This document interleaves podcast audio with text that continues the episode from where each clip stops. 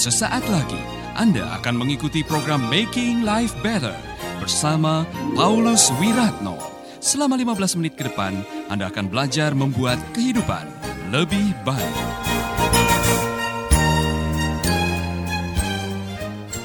Ada pelajaran yang luar biasa. Saya mau berkhotbah mengenai hidup oleh karena kasih karunia. Pernahkah saudara heran dengan dirimu sendiri?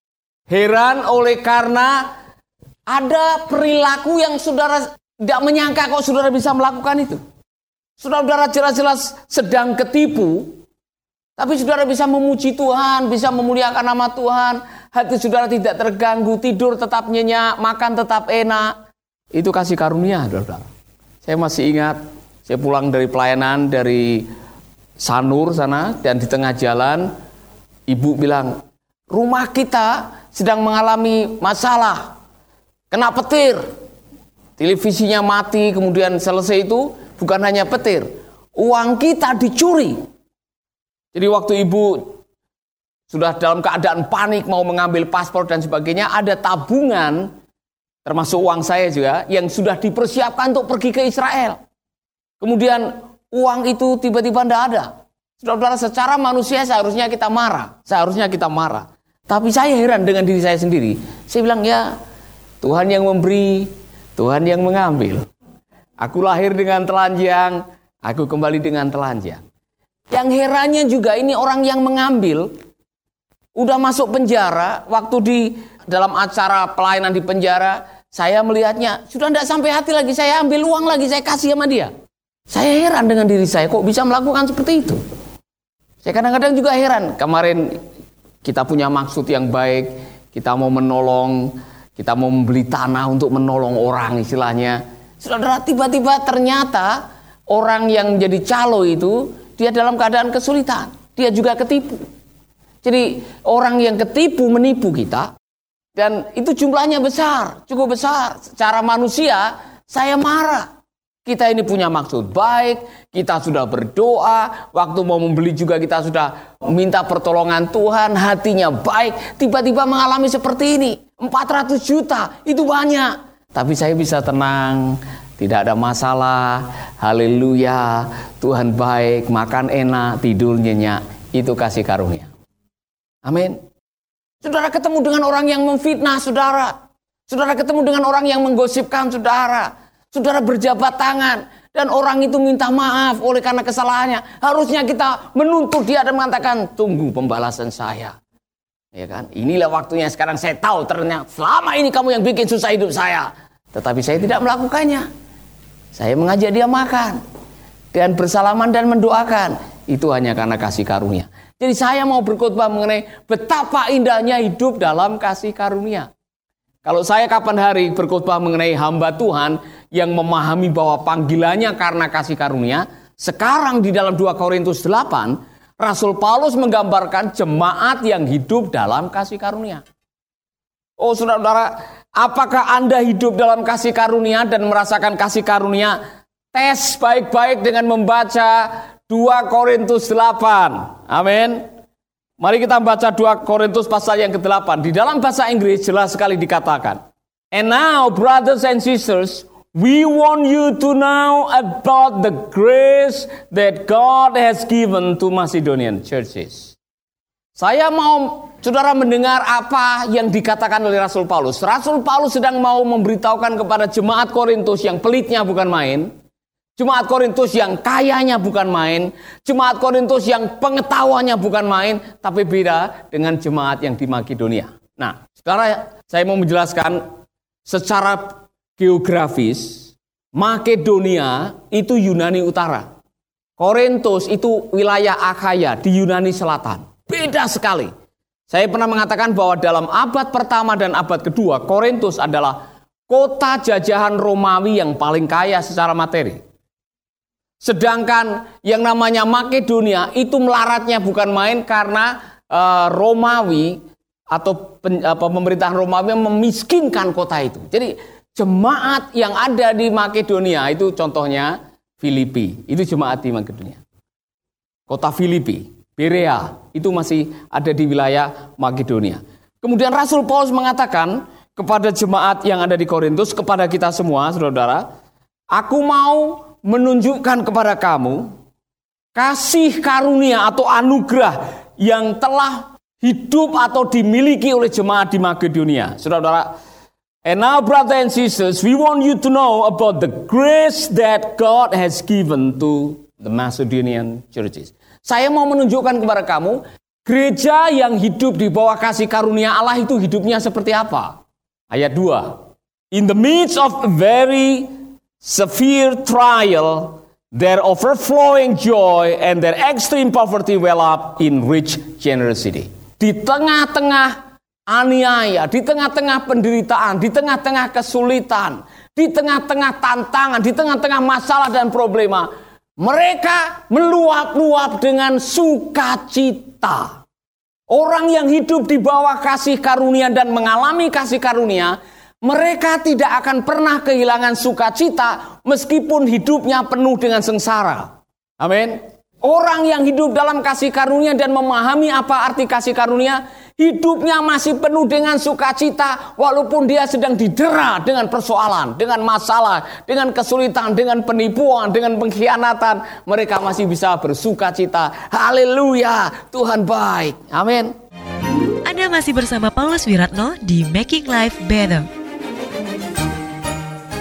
Saya yakin Rasul Paulus sementara melihat dan menulis surat ini, dia sedang merefleksikan dirinya sendiri. Saya pernah membaca, dia ditangkap, kemudian dimasukkan dalam penjara, tangannya diborgol, kakinya dipasung. Di tengah-tengah penjara, dia dengan temannya namanya Silas, ya kan?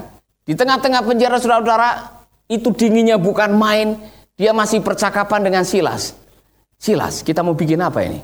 Ya kan? Kalau kita hanya diem saja seperti ini, kita akan tenggelam dalam kesulitan dan kita akan meratapi nasib kita. Silas, kau masih ingat kalau lagu pujian? Ya kan? Ayo kita menyanyi. Mereka menyanyi, saudara-saudara. Di tengah-tengah penjara, sementara mereka sedang dipasung, tangannya diborgol, mereka menyanyi, ku kalahkan musuh dan melompat tembok. Mungkin itu nyanyiannya dia. Sementara mereka menyanyi, saudara-saudara, pintu-pintu penjara terbuka. Dan yang heran, dia tidak menyangka itu belenggunya bisa terbuka. Kalau pintu penjara terbuka atau penjara itu roboh, mungkin gempa bumi bisa membuatnya. Tapi belenggu-belenggunya bisa terbuka, itu betul-betul luar biasa. Jadi Rasul Paulus waktu menulis surat ini, dia juga merefleksikan sendiri bahwa di dalam kasih karunia Anda bisa melakukan sesuatu yang Anda sendiri, Anda sendiri heran, kok saya bisa melakukan seperti ini? Saudara-saudara, ketika Anda memahami kasih karunia, saudara akan dibikin heran saudara masih bisa tenang di tengah-tengah ancaman. Saudara masih bisa memuji, melayani di tengah-tengah ancaman. Jadi saya coba merefleksikan diri saya sendiri. Saya ini ternyata sudah pernah mengalami hal seperti ini. Hidup di tengah kasih karunia. Saya masih ingat setiap pagi mungkin tiga kali seminggu harus pergi menuju ke cancer center. Jadi Sebagaimana saudara tahu, waktu saya menderita kanker, saya harus di kemo 15 kali dan diradiasi 35 kali. Diradiasi itu saya harus masuk lorong seperti mesin yang setengah jam saya harus berbaring dan tidak boleh bergerak. Dan itu panasnya bukan main. Karena tumor saya dibakar dengan suhu 750 derajat. Yang membuat saya heran ialah di cancer center, di tempat di mana orang berkumpul untuk menunggu giliran itu banyak sekali orang yang wajahnya macam-macam, saudara-saudara. Ada yang di kursi roda, ada yang diantar oleh istrinya, ada yang setelah dua kali tidak muncul lagi mungkin karena sudah tamat riwayatnya. Ya, tapi ada orang-orang yang tidak ada semangat, tidak ada gairah. Saya ibu dengan Timi, Timi waktu itu umur tiga tahun ya main di situ dan kita bergurau dia kita ketawa. Bahkan saya masih ingat kok saya bisa-bisa menawarkan doa kepada seorang dari Bandung? Pak boleh tidak saya berdoa buat Bapak? Ini saya dalam keadaan sakit juga. Kami masih bisa mendoakan orang masih bisa senyum masih bisa menyanyi. Itu karena kasih karunia. Saya menengok ke belakang waktu di pengungsian di Halong. Mungkin kelompok kita ini kelompok yang paling aneh itu ada 15 ribu orang, Acang sama Obed kumpul jadi satu. Pengalaman yang saya tidak pernah lupa. Yang lain-lain duduk dengan wajah pesimis, dengan penyesalan, kepahitan, sakit hati. Kita ini tiap pagi selalu ada doa dan pujian. Saya masih ingat kita ada gitar, kita tiap pagi kita menyanyi, kemudian duduk di depan, kita tertawa, kita memuji Tuhan, kita merenungkan firman Tuhan. Luar biasa, bahkan kita bisa mengadakan wisuda. Wisuda di tengah pengungsian. Pengalaman yang sulit untuk dilupakan kok bisa?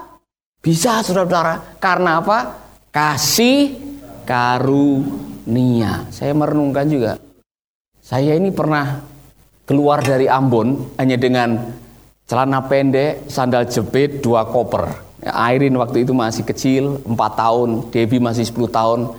Sampai di airport, hanya ada satu pesawat. Dan ada 300 orang yang menantikan untuk pindah. Mereka sudah tidak tahan lagi tinggal di Ambon, saudara-saudara.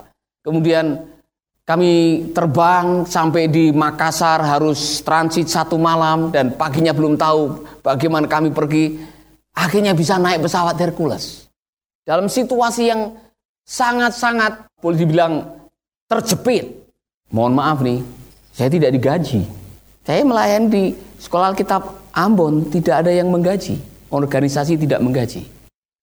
Tapi dalam situasi yang sulit dan tidak punya apa-apa, kami masih bisa menikmati tidur di hotel dua minggu.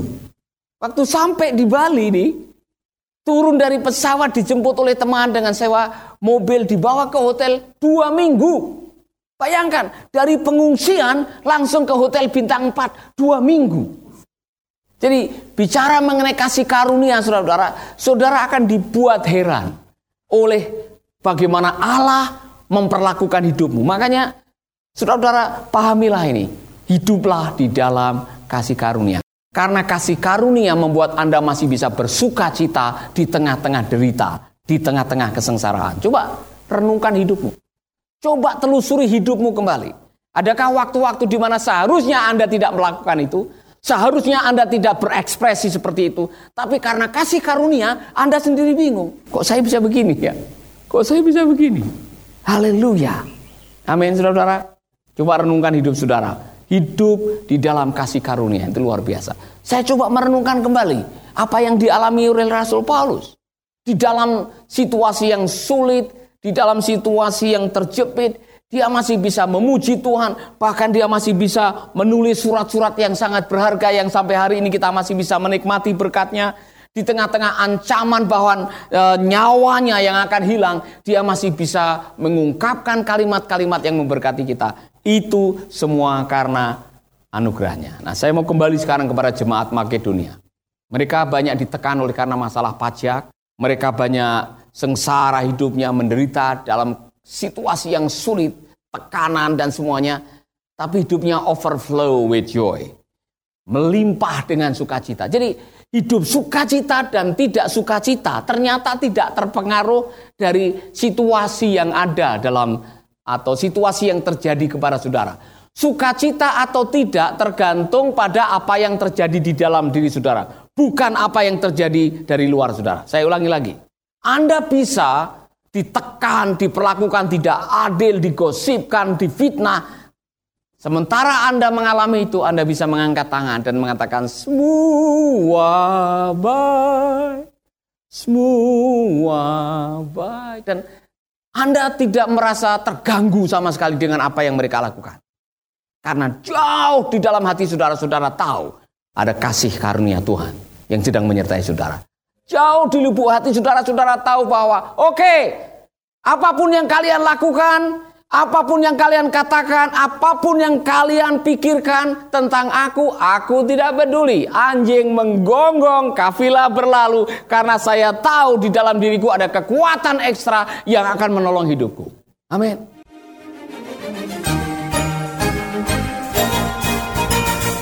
Baru saja Anda mendengarkan Making Life Better bersama Paulus Wiratno. Jika Anda diberkati, kirimkan kesaksian Anda ke Radio Dian Mandiri Jalan Intan LC2 Gang 4 Nomor 1 Denpasar, Bali. Kunjungi website kami di www.pauluswiratno.org, Facebook Paulus Wiratno. Hubungi kami di 081 338 66 5500 Sekali lagi 081 338 665500. Terima kasih, Tuhan memberkati.